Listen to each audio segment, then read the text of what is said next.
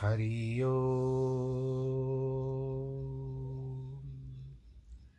हरि ओ। हरि ओ। गुरुर्ब्रह्मा गुरुर्विष्णु गुरुर्देवो महेश्वरः गुरुर्साक्षात् परब्रह्म तस्मै श्रीगुरवे नमः। विघ्नेश्वराय, वरदाय, सुरप्रियाय, लम्बोदराय, सकलाय जगद्दिताय नागाननाय श्रुतियज्ञविभूषिताय गौरीसुताय, गणनाथ नमो नमस्ते। नाहं वसामि वैकुण्ठे योगिनां हृदयेन च मद्भक्तां यत्र गायन्ति, तत्र तिष्ठामि नारद। जिस घर में हो आरती, चरण कमल चितलाय तहाँ हरि वासा करे, ज्योत अनंत जगाए। जहाँ भक्त कीर्तन करे, बहे प्रेम दरिया। तहाँ हरि श्रवण करे, सत्यलोक से आए। सब कुछ दीना आपने, भेंट करूँ क्या नाथ?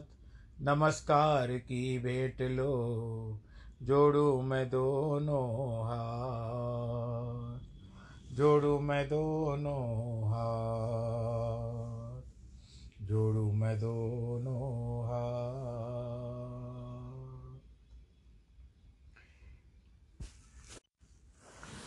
शान्ताकारं भुजगशयनं, पद्मनाभं सुरेशं, विश्वाधारं गगनसदृशं, मेघवर्णं शुभाङ्गं, लक्ष्मीकान्तं कमलनयनं, योगिविरदानगम्यं,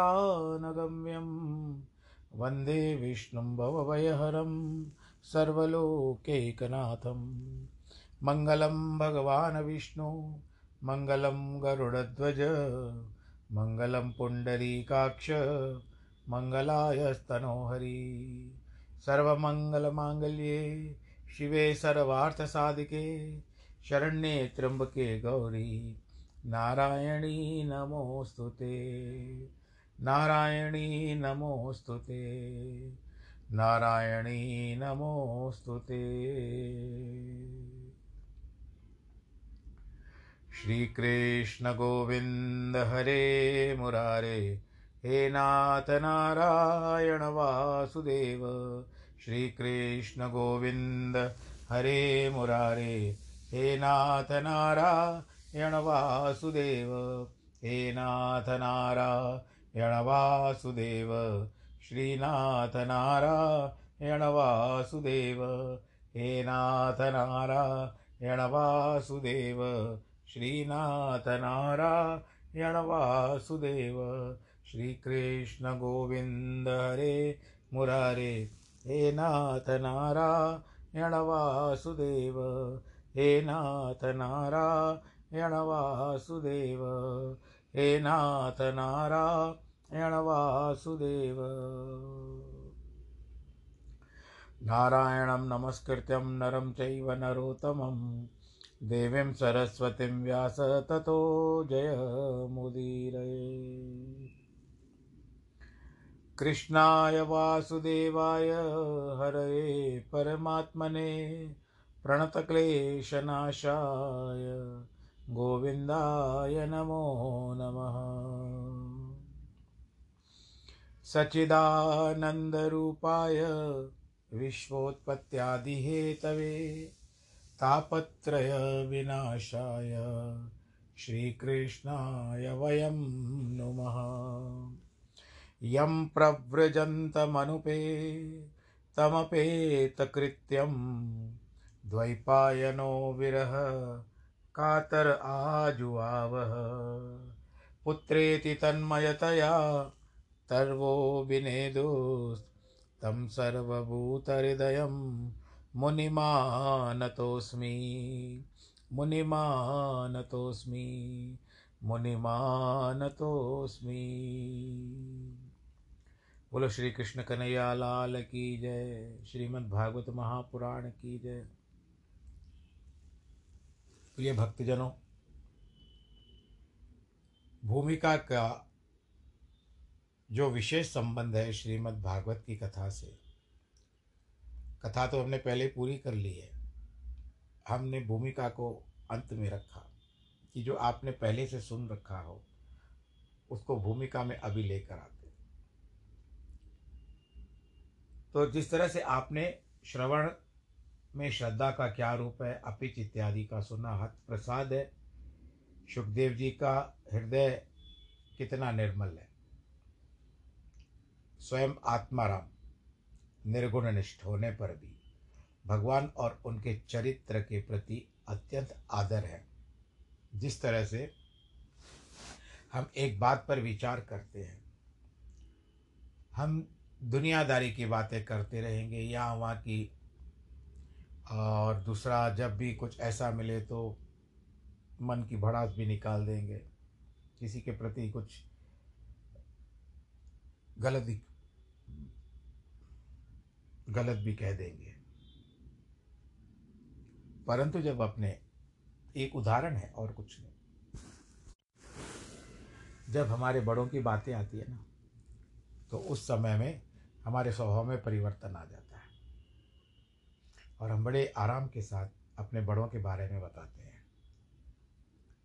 जब हम सोचिए कि हम लोग ही बड़े बड़ों के बारे में इतना आदर मान के साथ बताते हैं और प्रभु परमात्मा तो सबके पिता है। सुखदेव जी जब भी बताते हैं, भगवान श्री कृष्ण के बारे में बड़े आदर के साथ बताते हैं।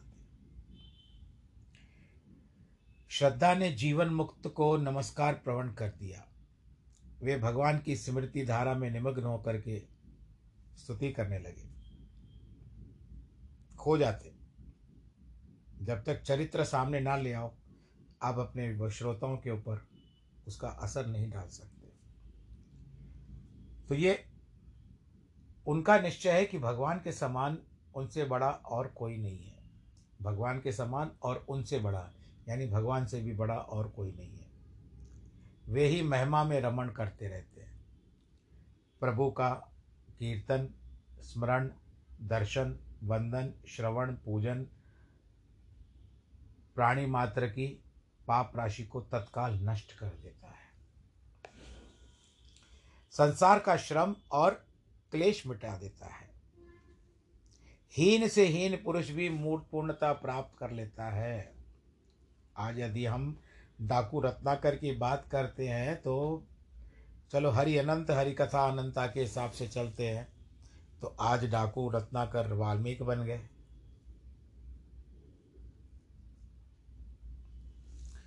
भगवान के चरणारविंद के ध्यान से समाधि से धुली हुई बुद्धि परमात्मा के तत्व को साक्षात देख लेती है। उसके बाद ध्यानी ज्ञानी, जीवन मुक्त पुरुष अपनी रुचि के अनुसार परमात्मा का निरूपण करने लग जाता है। क्योंकि परमात्मा के अतिरिक्त तो कुछ और है ही नहीं ना भाई। आप ढूंढ के लाइए कुछ है तो। बताइए परमात्मा के सिवा और कुछ है। सुखदेव जी कहते हैं वे ही प्रभु हमारी वाणी और उससे निकले हुए वाक्यों को अलंकृत कर दें। सुखदेव जी का श्रद्धा अपार है, अनुभव मूलक है। इस प्रकार तीसरे और चौथे अध्याय में सूत में, सूत अध्याय में सूत, शौनक आदि राजा परीक्षित एवं श्री सुखदेव जी की श्रद्धा को अभिव्यक्ति दी गई है। यही हृदय का प्रसाद है।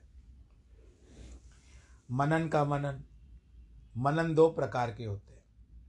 प्रथम प्रकार का मनन उत्पत्ति के विचार के द्वारा होता है। अब जैसे मैं कह रहा हूँ, आप उसका मनन करोगे, स्थिर हो जाएगा। द्वितीय प्रकार का मनन उपस्थितियों के द्वारा उत्पन्न होता है। द्वितीय स्कंद में पाँचवें अध्याय से सातवें तक तीन अध्यायों में उत्पत्ति के द्वारा मनन की प्रतिक्रिया है। आठवें, दसवें तक उत्पत्ति के द्वारा परिवर्तनशील अनित्य वस्तुओं का जन्म होता है। नित्य किंतु परिच्छिन्न वस्तुओं का समागम होता है। नित्य एवं अपरिच्छन वस्तु का प्राकट्य होता है। अभिप्राय यह है कि जगत का जन्म, जीवों का समागम और ईश्वर का प्राकट्य। जन्म लिया, हम अनिश्चित थे, निश्चित समझा अपने आप को। उसके बाद परिवार बढ़ा, विवाह हुआ, और कोई आया, जुड़ते गए जुड़ते गए जुड़ते गए।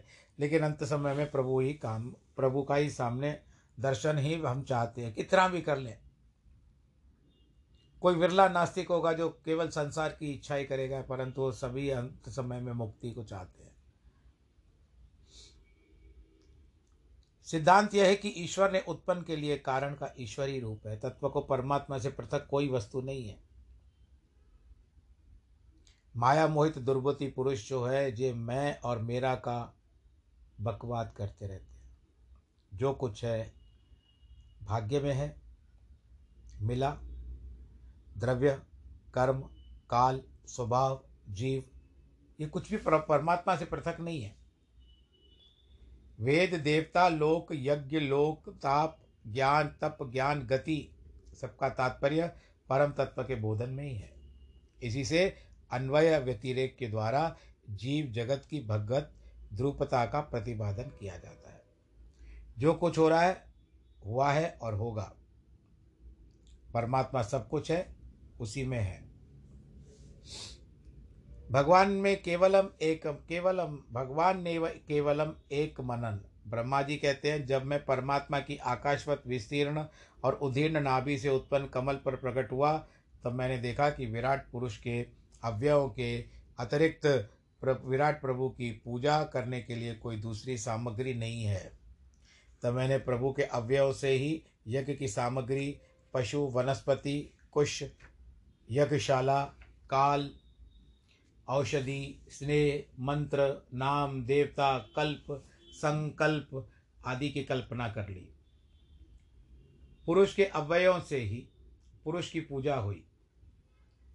परमात्मा से परमात्मा से पृथक, सत, असत कोई भी वस्तु नहीं है। मैंने उसी विश्वात्म के विराट पुरुष को उत्कंठा से युक्त हृदय से धारण कर रखा है। अतएव मेरी वाणी कभी मिथ्या नहीं होती। मेरा मन कभी व्यर्थ नहीं जाता। मेरी इंद्रिय समूह कभी कुमार्ग में नहीं जाते। ये ब्रह्मा जी कह रहे हैं, सच है प्रभु के सर्वात्म रूप के ध्यान का स्वाभाविक परिणाम है। परम सत्य तो यह है कि माया से सर्वथा मुक्त सर्वज्ञता, अल्पज्ञता। या तो चावर ओर या तो फैला हुआ, या तो बिल्कुल एक स्थान पर रुका हुआ।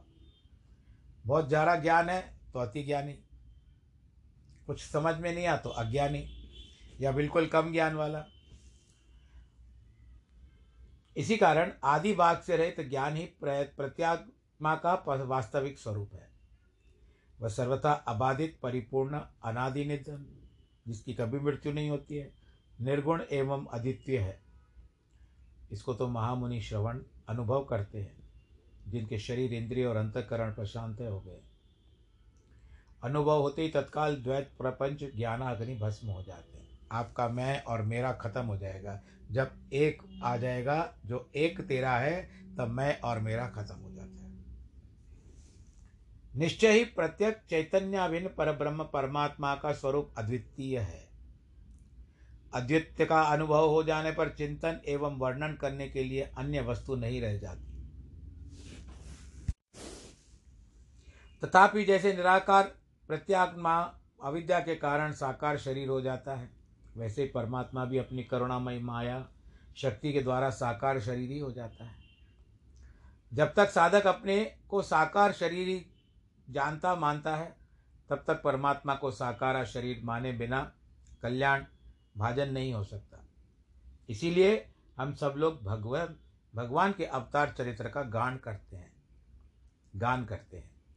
कर्म से मुक्त होने के लिए, मानसिक विकारों से मुक्त होने के लिए भगवान की करुणा एवं प्रेम का, चित्त की चंचलता मिटाने के लिए नाम रूप में एकाग्रता तथा अविद्या की निवृत्ति के लिए उनके तत्व के स्वरूप का चिंतन आवश्यक है।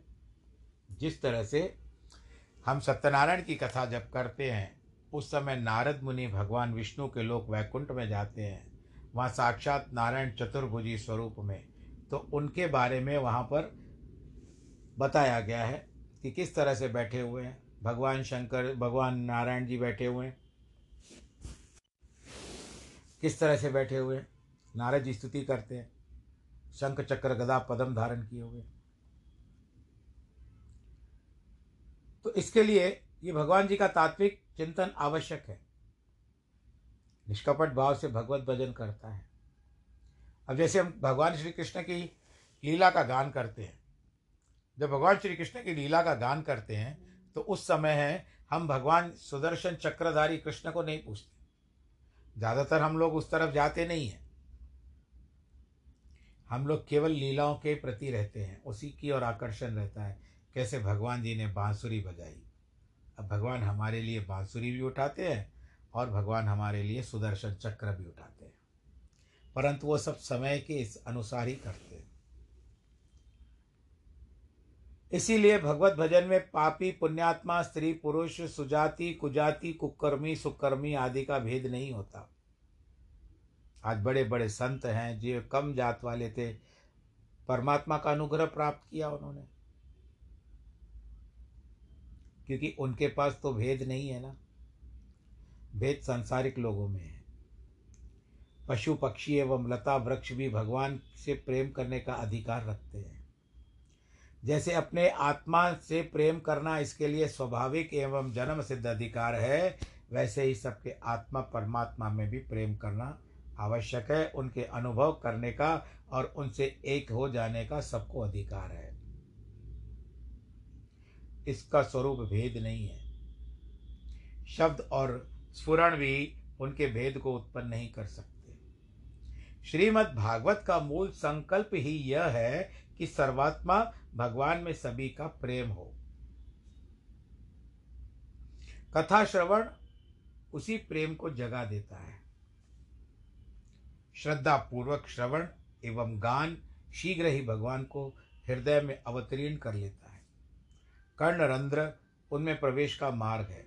अब जैसे मैं कह रहा हूँ, कृष्ण या राम या नारायण या भगवान महादेव, माता जगदम्बा, गणेश जी या आपके जो भी इष्ट देवता हैं। यदि मैं कहूँगा, मेरे मुख से निकली हुई वाणी आपके कर्णों के भीतर से जो श्रवण है कर्ण कर्णरंध्र, इसके भीतर जा कर के प्रवेश करेगी। यहाँ से जाएगा और प्रेम को जगा देता है। अब जैसे एक व्यक्ति बहुत वर्ष तक विदेश में रहता है और उसके बाद उसके परिवार वालों को उनकी चिट्ठी मिलती है। आजकल तो बात नहीं है, पर पुरानी बात है। जैसे एक गीत भी था, पुरानी फ़िल्म का याद आ रहा है मुझे कि चिट्ठी आई है आई है, चिट्ठी आई है। बड़े दिनों के बाद हम बेवतनों को याद, वतन की मिट्टी आई है। मैं केवल एक उदाहरण के लिए गा रहा हूँ कि वो जब समाचार मिलेगा आने वाले हैं तो कितनी प्रसन्नता होगी। हम बिछड़े हुए हैं उनसे। संसार में भेजे गए हैं, परंतु जिसने भेजा सांसारिक माता पिता तो हमारा लालन पालन करते हैं, बड़ा करते हैं, ग्यारह नंबर पे खड़ा कर देते हैं, यानी दो पैरों पे। पर हमारी आयु चलती रहती है माता पिता और चलते रहते हैं, हमारी आयु चलती रहती है।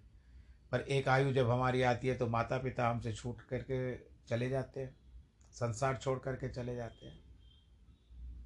तो उनकी स्मृति रह जाती है। परंतु अगर भाव विभोर हो गए तो आप प्रभु को भी प्राप्त कर सकते हो, क्योंकि उसके लिए हम लोग इसीलिए ही कहते हैं ना कि त्वमेव माता च पिता त्वमेव। त्वमेव बंधु च सखा त्वमेव। त्वमेव विद्याद्रवणम त्वमेव। त्वमेव सर्व मम देव देव पहले हृदय को निर्मल करके भजन नहीं किया जाता। गंगा जल पी करके हृदय निर्मल नहीं हुआ। भगवान हृदय में आकर उसको निर्मल बना देते हैं। निर्मल हृदय परमात्मा को छोड़कर और कहीं जाता ही नहीं है। निर्मल मन जन मन, मोहे मोहि भावा, सोही मन मोहि भावा, मोहे कपट छल छिद्र न भावा। भगवान राम ने भी सुंदर कांड में कहा है रामायण में। निर्मल जन मन, सोही मन मोहि भावा, मोहे कपट छल छिद्र न भावा। परमात्मा का अनुभव स्वरूप है, यह अनुभव जिसमें अनुभाव्य एवं अनुभाविता के भेद नहीं होता। उस अनुभव का विषय रूप अर्थ के साथ किसी प्रकार का संबंध नहीं है। जब कोई घटना विज्ञान युक्ति अनुभव से सिद्ध नहीं होती, तब उसे माया घटित माना जाता है। यदि अन्य प्रकार से उनकी उत्पत्ति प्राप्त हो, उपपत्ति प्राप्त हो, तब उसको माया का विलास अथवा जादू का खेल नहीं बनता। शुद्ध चैतन्य रूप अनुभव का न कारण है, न कार्य है, न आश्रय है, न परिणाम है। उनका, उसका जगत में, उसके साथ माया के अतिरिक्त कोई संबंध नहीं हो सकता। माया ही उसे अनेक रूप दिखा रही है। क्या स्वप्न दृष्टा का स्वप्निक दृश्यों के साथ कोई संबंध होता है? ठीक यही दशा आत्मा और जगत की है। ब्रह्मा जी, भगवान नाम भिन्न कमल पर विराजमान होकर सृष्टि का संकल्प करने लगे, परंतु ब्रह्मा को वह दृष्टि प्राप्त नहीं थी, जिससे सृष्टि उत्पन्न होती। उन्हें अपने हृदय आकाश में विराजमान प्रभु की वाणी सुनाई पड़ी, तब तब, अर्थात तब से ब्रह्मा की जिज्ञासा करो। ब्रह्म की जिज्ञासा करो। तपसा ब्रह्म, विजिज्ञास यहाँ अपने तप का अर्थ शारीरिक और मानसिक तप सहन नहीं है। तत्व की आलोचना विवेचना है। तत्व की चिरकाल तक के विवेचन करने पर भी प्रभु के साक्षात्कार तत्व के संबंध में चार निष्कर्ष प्राप्त हुए हैं।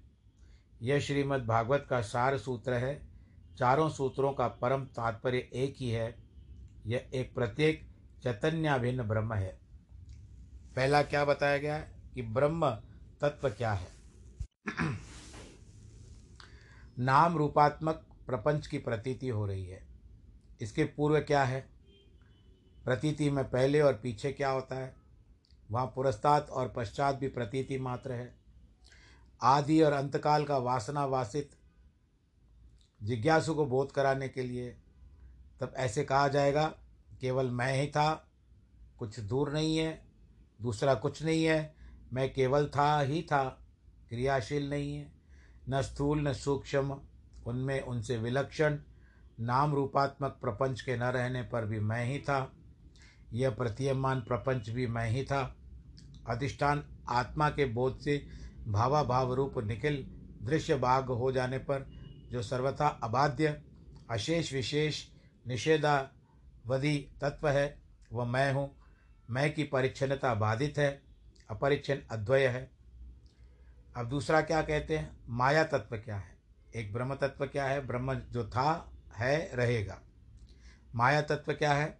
अपने स्वभाव अपने स्वरूप में जो वस्तु हुए बिना प्रतीत हो रही है, वही माया है। है, पर दिखाई नहीं देती है। आपने कोई आकार देखा है माया का? इसके माया के कारण ही तो नहीं है, वो प्रतीत हो रहा है। माया का स्वभाव ही है, अपने अधिकार में, अधिकरण में जो न हो, उसे दिखाना और वस्तु स्वरूप को आवृत कर देना। दो चंद्रमा नहीं है, परंतु दो दिखा देना माया होता है। जगत तत्व क्या है? जगत तत्व क्या है? पंचभूतों के कितने खंड खंड खंड हैं, पिंड हैं प्राणियों के भिन्न भिन्न शरीर हैं। सबकी आकृति, विकृति, प्रकृति, संस्कृति सबकी पृथक पृथक है, यानी अलग अलग है। परंतु पंचभूत तो सब में है।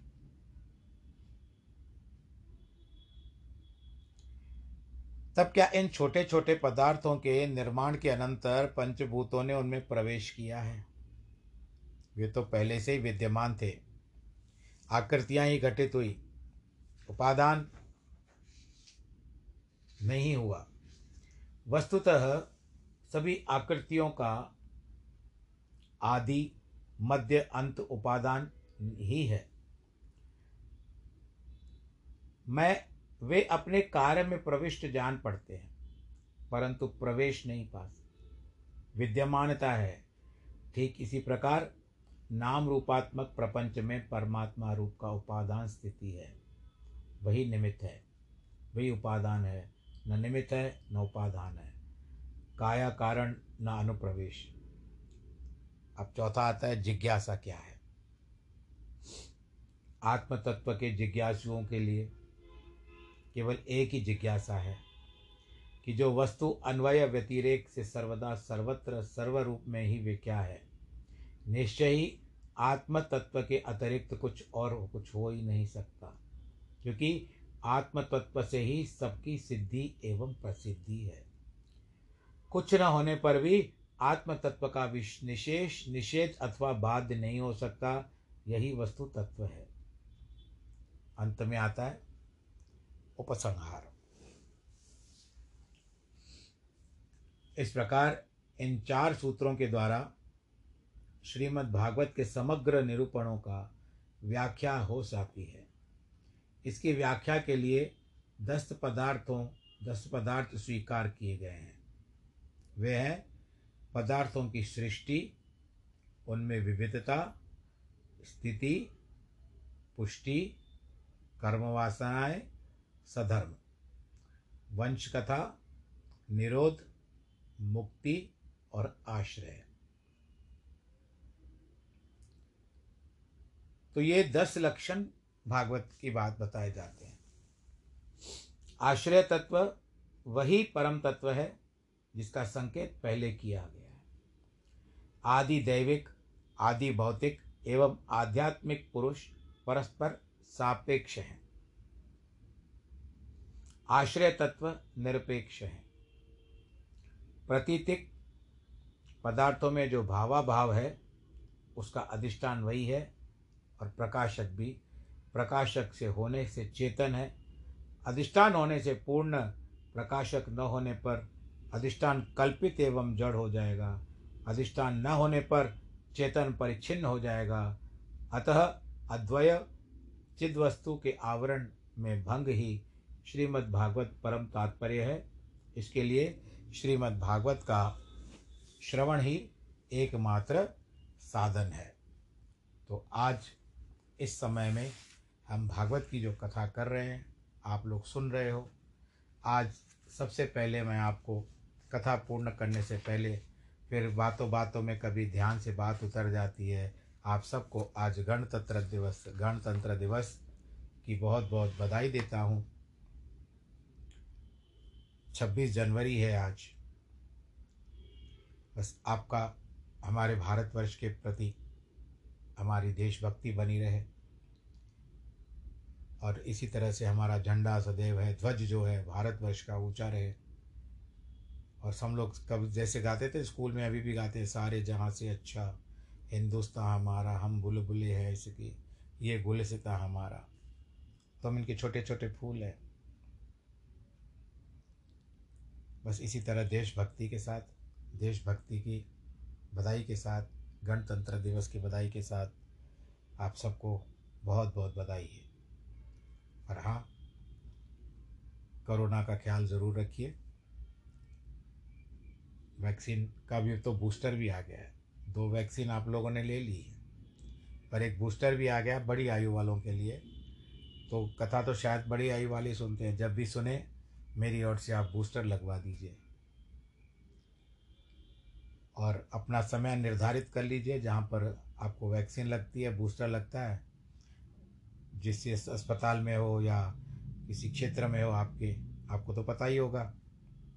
वहाँ पर जा कर के अवश्य बूस्टर ले लीजिएगा और विलंब ना करिए।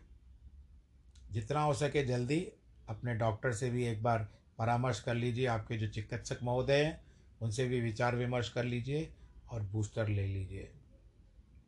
बस बाकी प्रभु पर छोड़ दीजिए। सब कुछ अच्छा हो जाएगा। ईश्वर सबके घर में सबको प्रसन्न रखें। यही हम भगवान जी से प्रार्थना करते हैं। और आज जन्मदिन जिनके हैं, अथवा वैवाहिक वर्षगांठ है, उन सबको भी बहुत बहुत बधाई। देखिए कहाँ से शुरू किया और कहाँ तक चल रही है बात। पिछले बार ही कहा था, पिछले दो वर्ष अभी होने को तैयार हो गए। कैसे समय जाता है? भगवान ने मेरी वाणी, मुझे आशीर्वाद दिया, मेरी वाणी आप तक पहुँच रही है।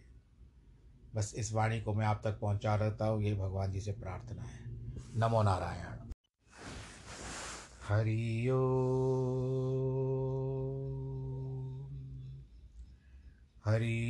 ओ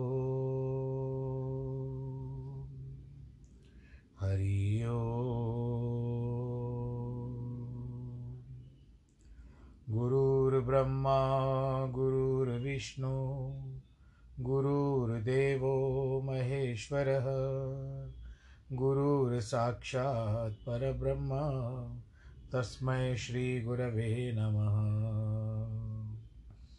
विघ्नेश्वराय वरदाय सुरप्रियाय, लम्बोदराय सकलाय जगद्दिताय नागाननाय श्रुतियज्ञविभूषिताय। गौरीसुताय गणनाथ नमो नमस्ते।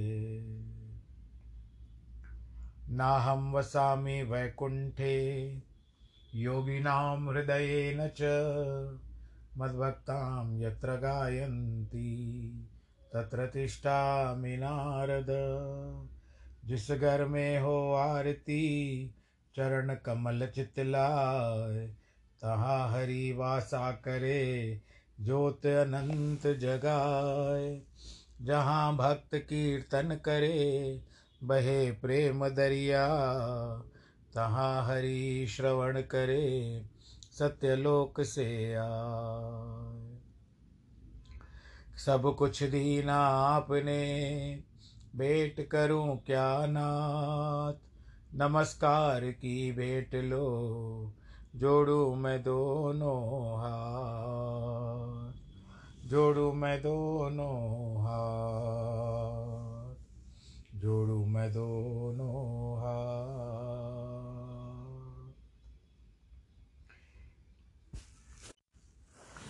शान्ताकारं भुजगशयनं, पद्मनाभं सुरेशं विश्वाधारं गगनसदृशं मेघवर्णं शुभाङ्गं। लक्ष्मीकान्तं कमलनयनं योगिविरदानगम्यं। वंदे विष्णुं भवभयहरं सर्वलोकैकनाथं। मङ्गलं भगवान् विष्णु, मङ्गलं गरुडध्वज, मङ्गलं पुण्डरीकाक्ष, मङ्गलायस्तनोहरि। सर्वमङ्गलमाङ्गल्ये शिवे सर्वार्थसाधिके, शरण्ये त्र्यम्बके गौरी। नारायणी नमोऽस्तु ते। नारायणी नमोऽस्तु ते। नारायणी नमोऽस्तु ते। श्रीकृष्णगोविन्द हरे मुरारे, हे नाथ नारायण वासुदेव श्रीकृष्णगोविन्द। हरे मुरारे, हे नाथ नारायण वासुदेव। हे नाथ नारायण वासुदेव। श्रीनाथ नारायण वासुदेव। हे नाथ नारायण वासुदेव। श्रीनाथ नारायण वासुदेव। श्रीकृष्ण गोविन्द हरे मुरारे। हे नाथ नारायण वासुदेव, हे नाथ नारायण वासुदेव, हे नाथ नारायण वासुदेव। नारायणं नमस्कृत्यं नरं चैव नरोत्तमं, देवीं सरस्वतीं व्यास ततो जयमुदीरये कृष्णाय वासुदेवाय हरये परमात्मने प्रणतक्लेशनाशाय गोविन्दाय नमो नमः। सच्चिदानन्दरूपाय विश्वोत्पत्त्यादिहेतवे तापत्रयविनाशाय श्रीकृष्णाय वयं नुमः। यं प्रव्रजन्तमनुपे तमपेतकृत्यं द्वैपायनो विरह कातर आजुआवः पुत्रेति तन्मयतया तर्वो विनेदुस्तं सर्वभूतहृदयं मुनिमानतोऽस्मि। मुनिमानतोऽस्मि। मुनिमानतोऽस्मि। बोलो, श्री कृष्ण कन्हैया लाल की जय, श्रीमद् भागवत महापुराण की जय। प्रिय भक्तजनों, भूमिका का जो विशेष संबंध है श्रीमद् भागवत की कथा से, कथा तो हमने पहले पूरी कर ली है। हमने भूमिका को अंत में रखा कि जो आपने पहले से सुन रखा हो, उसको भूमिका में अभी लेकर आते तो जिस तरह से आपने श्रवण में श्रद्धा का क्या रूप है, अपिच इत्यादि का सुना, हत प्रसाद है, सुखदेव जी का हृदय कितना निर्मल है। स्वयं आत्माराम निर्गुण निष्ठ होने पर भी भगवान और उनके चरित्र के प्रति अत्यंत आदर है। जिस तरह से हम एक बात पर विचार करते हैं, हम दुनियादारी की बातें करते रहेंगे, या वहाँ की, और दूसरा जब भी कुछ ऐसा मिले तो मन की भड़ास भी निकाल देंगे। किसी के प्रति कुछ गलत गलत भी कह देंगे। परंतु जब अपने एक उदाहरण है और कुछ नहीं, जब हमारे बड़ों की बातें आती है ना तो उस समय में हमारे स्वभाव में परिवर्तन आ जाता है। और हम बड़े आराम के साथ अपने बड़ों के बारे में बताते हैं। जब हम सोचिए कि हम लोग ही बड़े बड़ों के बारे में इतना आदर मान के साथ बताते हैं, और प्रभु परमात्मा तो सबके पिता है। सुखदेव जी जब भी बताते हैं, भगवान श्री कृष्ण के बारे में बड़े आदर के साथ बताते हैं। श्रद्धा ने जीवन मुक्त को नमस्कार प्रवण कर दिया। वे भगवान की स्मृति धारा में निमग्न होकर के स्तुति करने लगे। खो जाते। जब तक चरित्र सामने ना ले आओ, आप अपने श्रोताओं के ऊपर उसका असर नहीं डाल सकते। तो ये उनका निश्चय है कि भगवान के समान उनसे बड़ा और कोई नहीं है। भगवान के समान और उनसे बड़ा यानी भगवान से भी बड़ा और कोई नहीं है। वे ही महिमा में रमण करते रहते हैं। प्रभु का कीर्तन, स्मरण, दर्शन, वंदन, श्रवण, पूजन, प्राणी मात्र की पाप राशि को तत्काल नष्ट कर देता है। संसार का श्रम और क्लेश मिटा देता है। हीन से हीन पुरुष भी मूर्त पूर्णता प्राप्त कर लेता है। आज यदि हम डाकू रत्नाकर की बात करते हैं तो चलो हरि अनंत, हरि कथा अनंता के हिसाब से चलते हैं। तो आज डाकू रत्नाकर वाल्मीकि बन गए।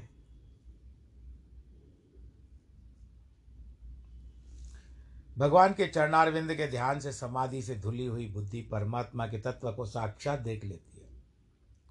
उसके बाद ध्यानी ज्ञानी, जीवन मुक्त पुरुष अपनी रुचि के अनुसार परमात्मा का निरूपण करने लग जाता है। क्योंकि परमात्मा के अतिरिक्त तो कुछ और है ही नहीं ना भाई।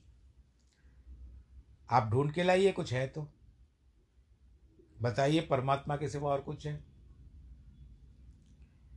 सुखदेव जी कहते हैं, वे ही प्रभु हमारी वाणी और उससे निकले हुए वाक्यों को अलंकृत कर दें।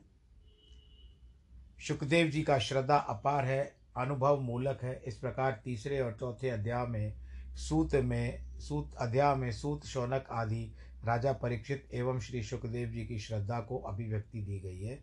यही हृदय का प्रसाद है। मनन का मनन। मनन दो प्रकार के होते हैं।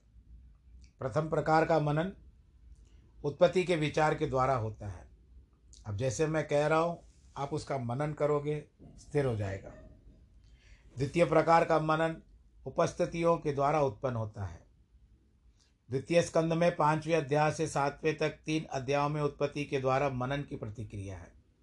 आठवें, दसवें तक उत्पत्ति के द्वारा परिवर्तनशील अनित्य वस्तुओं का जन्म होता है। नित्य किंतु परिच्छिन्न वस्तुओं का समागम होता है। नित्य एवं अपरिच्छिन्न वस्तु का प्राकट्य होता है। अभिप्राय यह है कि जगत का जन्म, जीवों का समागम और ईश्वर का प्राकट्य।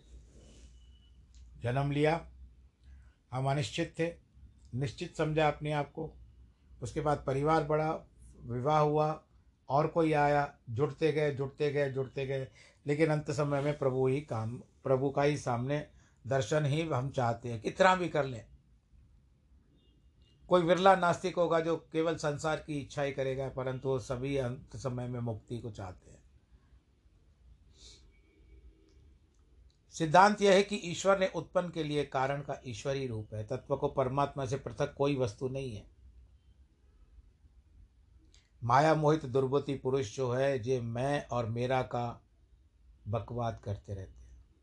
जो कुछ है, भाग्य में है, मिला, द्रव्य, कर्म, काल, स्वभाव, जीव, ये कुछ भी परमात्मा से पृथक नहीं है। वेद देवता, लोक, यज्ञ, लोक, ताप, ज्ञान, तप, ज्ञान, गति, सबका तात्पर्य परम तत्व के बोधन में ही है। इसी से अन्वय व्यतिरेक के द्वारा जीव जगत की भगत ध्रुपता का प्रतिपादन किया जाता है। जो कुछ हो रहा है, हुआ है और होगा। परमात्मा सब कुछ है, उसी में है। भगवान में केवलम एक, केवलम, भगवान ने केवलम एक मनन। ब्रह्मा जी कहते हैं, जब मैं परमात्मा की आकाशवत विस्तीर्ण और उदीर्ण नाभि से उत्पन्न कमल पर प्रकट हुआ, तब मैंने देखा कि विराट पुरुष के अवयवों के अतिरिक्त विराट प्रभु की पूजा करने के लिए कोई दूसरी सामग्री नहीं है। तब मैंने प्रभु के अवयव से ही यज्ञ की सामग्री, पशु, वनस्पति, कुश, यज्ञशाला, काल औषधि, स्नेह, मंत्र, नाम, देवता, कल्प, संकल्प आदि की कल्पना कर ली। पुरुष के अवयवों से ही पुरुष की पूजा हुई। परमात्मा से परमात्मा से पृथक, सत, असत कोई भी वस्तु नहीं है। मैंने उसी विश्वात्म के विराट पुरुष को उत्कंठा से युक्त हृदय से धारण कर रखा है। अतएव मेरी वाणी कभी मिथ्या नहीं होती। मेरा मन कभी व्यर्थ नहीं जाता।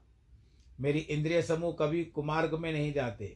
ये ब्रह्मा जी कह रहे हैं, सच है प्रभु के सर्वात्म रूप के ध्यान का स्वाभाविक परिणाम है। परम सत्य तो यह है कि माया से सर्वता मुक्त सर्वज्ञता, अल्पज्ञता। या तो चारों ओर या तो फैला हुआ, या तो बिल्कुल एक स्थान पर रुका हुआ। बहुत ज़्यादा ज्ञान है तो अति ज्ञानी। कुछ समझ में नहीं आ तो अज्ञानी, या बिल्कुल कम ज्ञान वाला। इसी कारण आदि भाग से रहित ज्ञान ही प्रत्यात्मा का वास्तविक स्वरूप है। वह सर्वथा अबाधित, परिपूर्ण अनादि निधन जिसकी कभी मृत्यु नहीं होती है, निर्गुण एवं अद्वितीय है। इसको तो महामुनि श्रवण अनुभव करते हैं, जिनके शरीर इंद्रिय और अंतकरण प्रशांत हो गए। अनुभव होते ही तत्काल द्वैत प्रपंच ज्ञानाग्नि भस्म हो जाते हैं। आपका मैं और मेरा खत्म हो जाएगा। जब एक आ जाएगा, जो एक तेरा है, तब मैं और मेरा खत्म हो जाता है। निश्चय ही प्रत्येक चैतन्याभिन्न पर ब्रह्म परमात्मा का स्वरूप अद्वितीय है। अद्वित्य का अनुभव हो जाने पर चिंतन एवं वर्णन करने के लिए अन्य वस्तु नहीं रह जाती। तथापि जैसे निराकार प्रत्यात्मा अविद्या के कारण साकार शरीर हो जाता है वैसे परमात्मा भी अपनी करुणामय माया शक्ति के द्वारा साकार शरीर ही हो जाता है। जब तक साधक अपने को साकार शरीर जानता, मानता है, तब तक परमात्मा को साकार शरीर माने बिना कल्याण, भाजन नहीं हो सकता। इसीलिए हम सब लोग भगवान भगवान के अवतार चरित्र का गान करते हैं। गान करते हैं।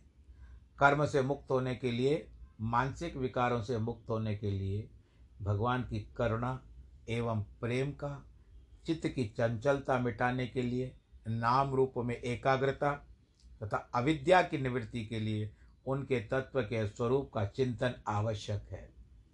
जिस तरह से हम सत्यनारायण की कथा जब करते हैं, उस समय नारद मुनि भगवान विष्णु के लोक वैकुंठ में जाते हैं।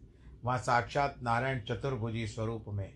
तो उनके बारे में वहाँ पर बताया गया है कि किस तरह से बैठे हुए हैं? भगवान शंकर, भगवान नारायण जी बैठे हुए हैं। किस तरह से बैठे हुए हैं? नारद जी स्तुति करते हैं। शंख चक्र गदा पदम धारण किए हुए तो इसके लिए ये भगवान जी का तात्विक चिंतन आवश्यक है। निष्कपट भाव से भगवत भजन करता है।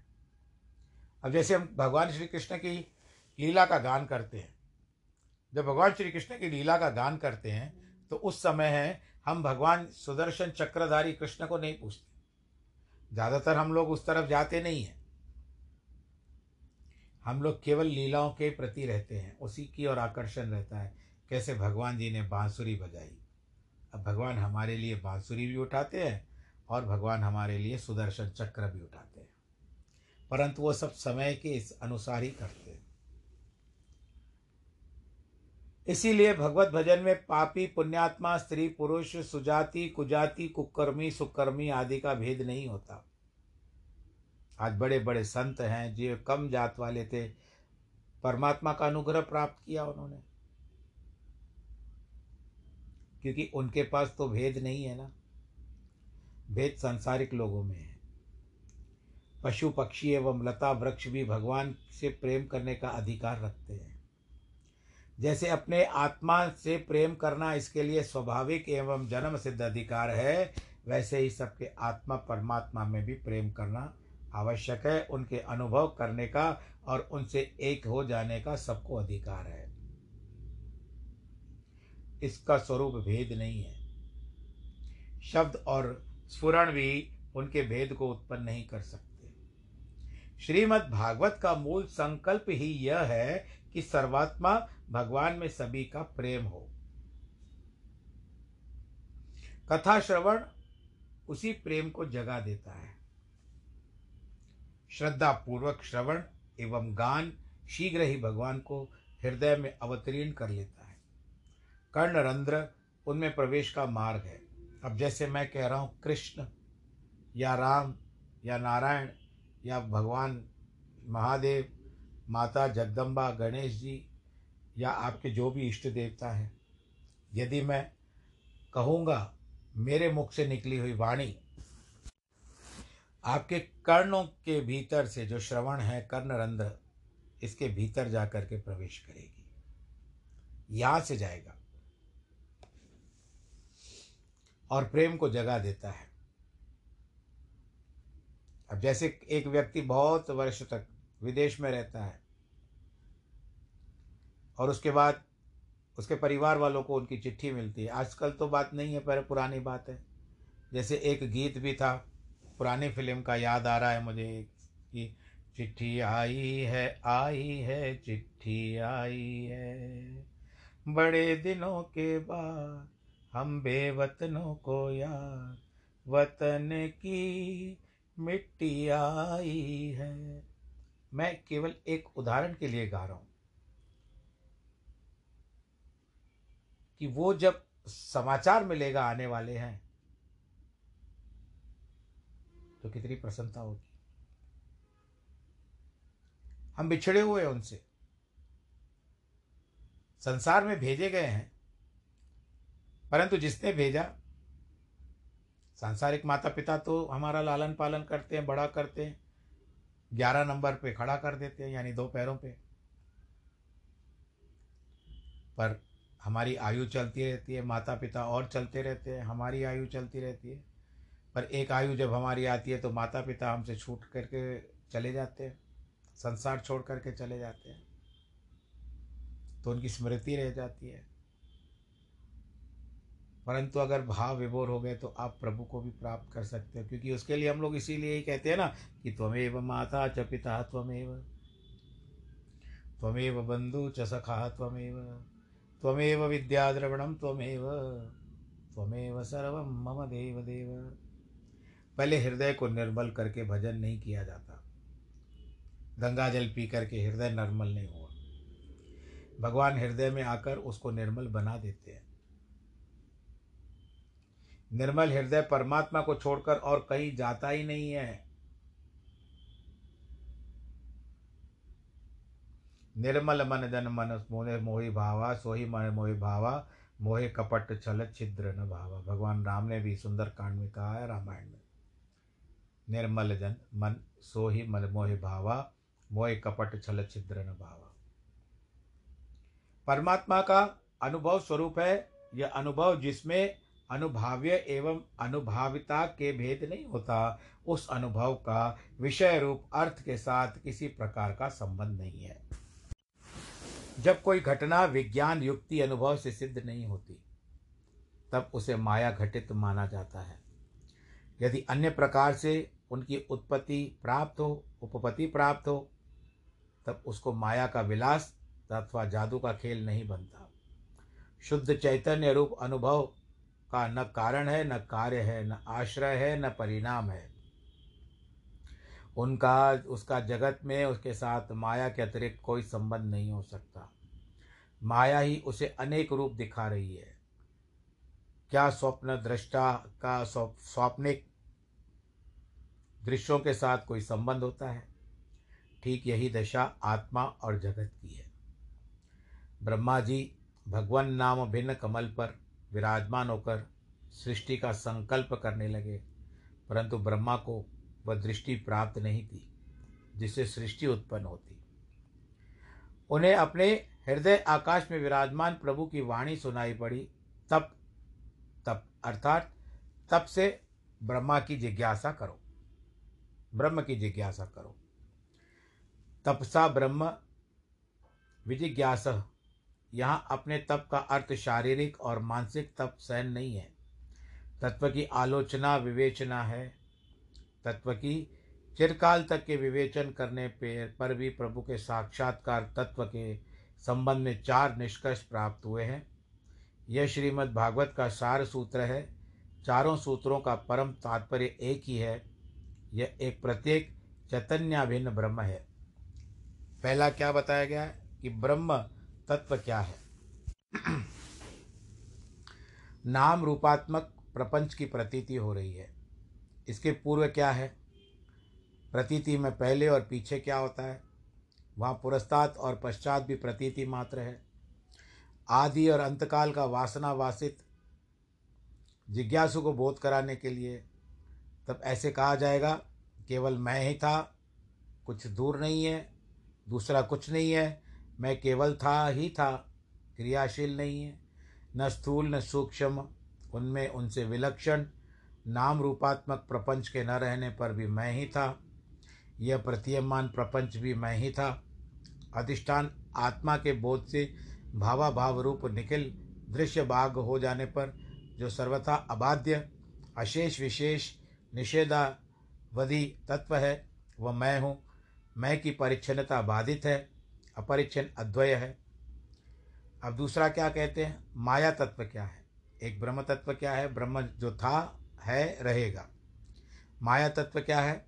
अपने स्वभाव अपने स्वरूप में जो वस्तु हुए बिना प्रतीत हो रही है, वही माया है। है, पर दिखाई नहीं देती है। आपने कोई आकार देखा है माया का?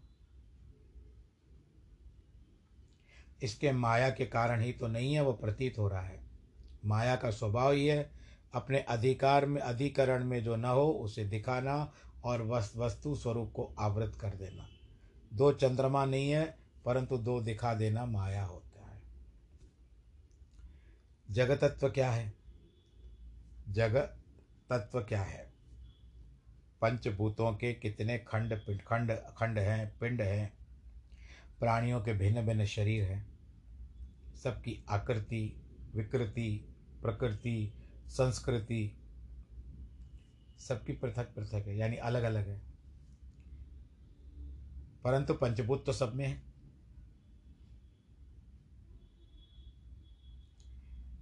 तब क्या इन छोटे छोटे पदार्थों के निर्माण के अनंतर पंचभूतों ने उनमें प्रवेश किया है? वे तो पहले से ही विद्यमान थे। आकृतियाँ ही घटित हुई। उपादान नहीं हुआ।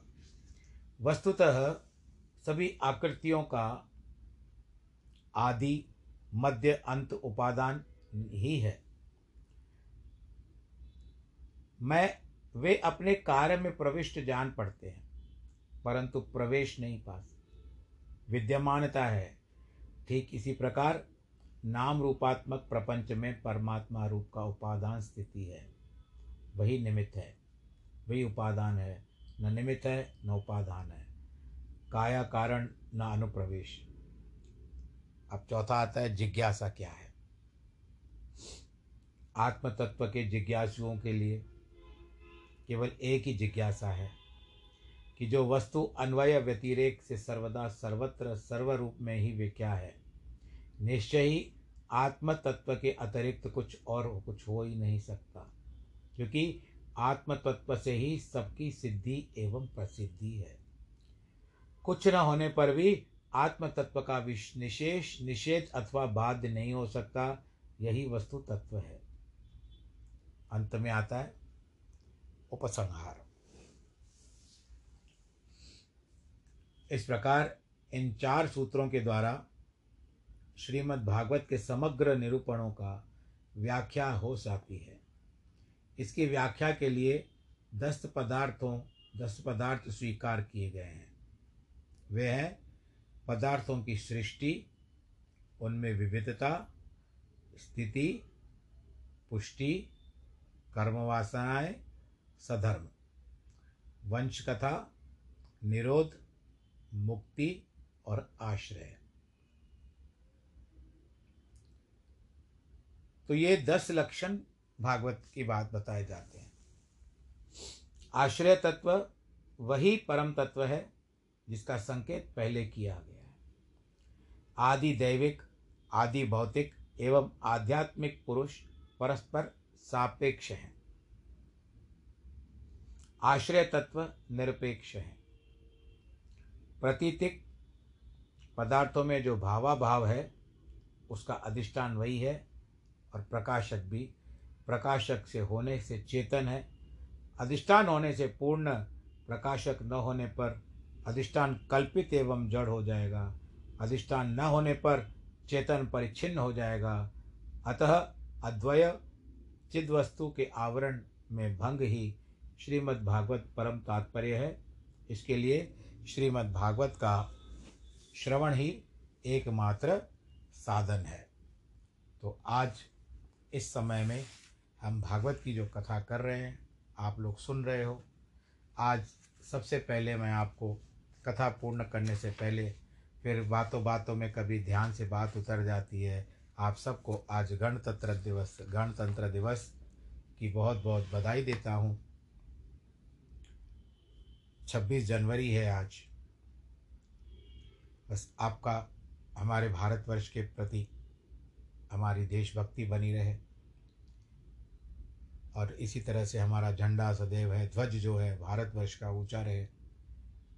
और हम लोग कब जैसे गाते थे, स्कूल में अभी भी गाते हैं, सारे जहाँ से अच्छा हिंदुस्तान हमारा, हम बुलबुले हैं इसकी ये गुलसिता हमारा। तो हम इनके छोटे छोटे फूल हैं। बस इसी तरह देशभक्ति के साथ, देशभक्ति की बधाई के साथ, गणतंत्र दिवस की बधाई के साथ आप सबको बहुत बहुत बधाई है। और हाँ कोरोना का ख्याल ज़रूर रखिए। वैक्सीन का भी तो बूस्टर भी आ गया है। दो वैक्सीन आप लोगों ने ले ली है पर एक बूस्टर भी आ गया बड़ी आयु वालों के लिए। तो कथा तो शायद बड़ी आयु वाले सुनते हैं, जब भी सुने, मेरी ओर से आप बूस्टर लगवा दीजिए। और अपना समय निर्धारित कर लीजिए जहाँ पर आपको वैक्सीन लगती है, बूस्टर लगता है। जिस अस्पताल में हो या किसी क्षेत्र में हो आपके, आपको तो पता ही होगा। वहाँ पर जा कर के अवश्य बूस्टर ले लीजिएगा और विलंब ना करिए।